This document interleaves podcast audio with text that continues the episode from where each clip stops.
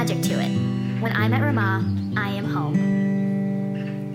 Hi, my name is Lily Schwartzman, and this summer I would have been a Rosh Edah at the Ramah Sports Academy.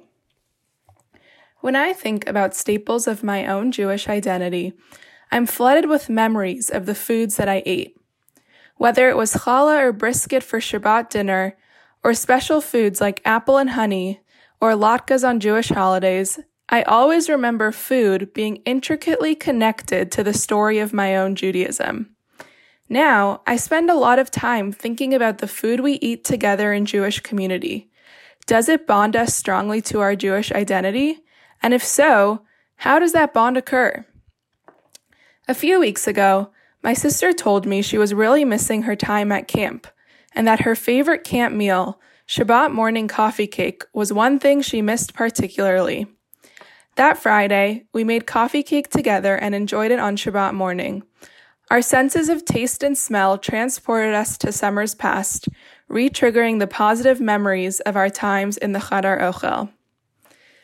The holy relationship between us and food did not just begin at the inception of Jewish summer camp, but God paved the way for our relationship to food in the desert when God first gave the Israelites manna. Though we learn from this week's Torah portion, Parshat Eikev, that the Israelites' association with manna were not always akin to my sister's positive association with coffee cake. In fact, a verse at the beginning of our Torah portion questions whether the purpose of manna was actually to afflict the Israelites in the desert. Deuteronomy chapter 8 verse 3 says, Vayancha vayarivecha vayachilecha et haman asher lo yadata, velo yadun avotecha leman hodiacha, ki lo al halechem levado yichye ha'adam, ki al kol motza pi Hashem yichye ha'adam.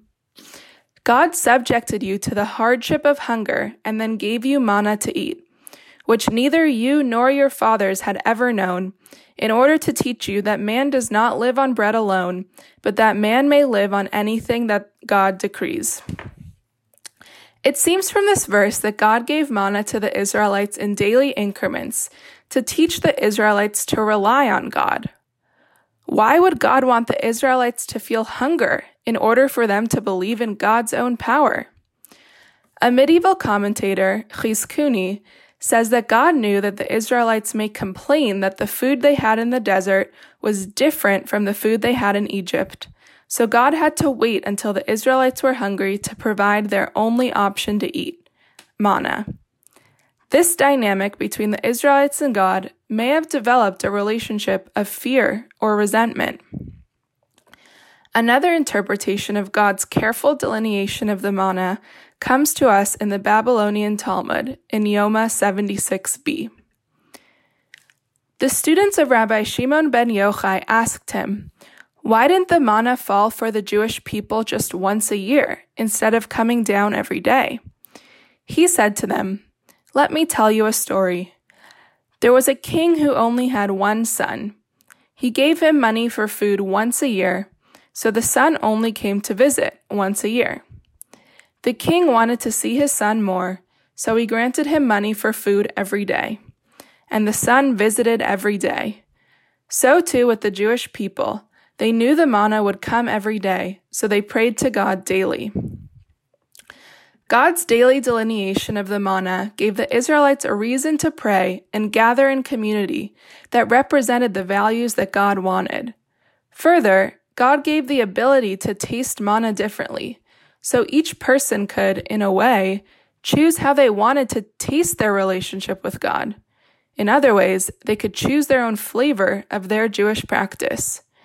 Clearly, the Israelites did not agree with God's daily delineation of the manna, but we see now that it kept them together in anticipation for that daily food. Whether God chose to give manna daily in order to incite fear within the Israelites or to unite them through God's power, God and the Israelites in Parshat Eikev teach us the power of daily reminders in being accountable to ourselves, our communities, or our religion. This accountability was developed around the exchange of food between God and the Israelites, giving the Israelites a continued reason to return to God. Perhaps it's not a coincidence that just as we eat three meals a day, it's also customary to pray three times a day.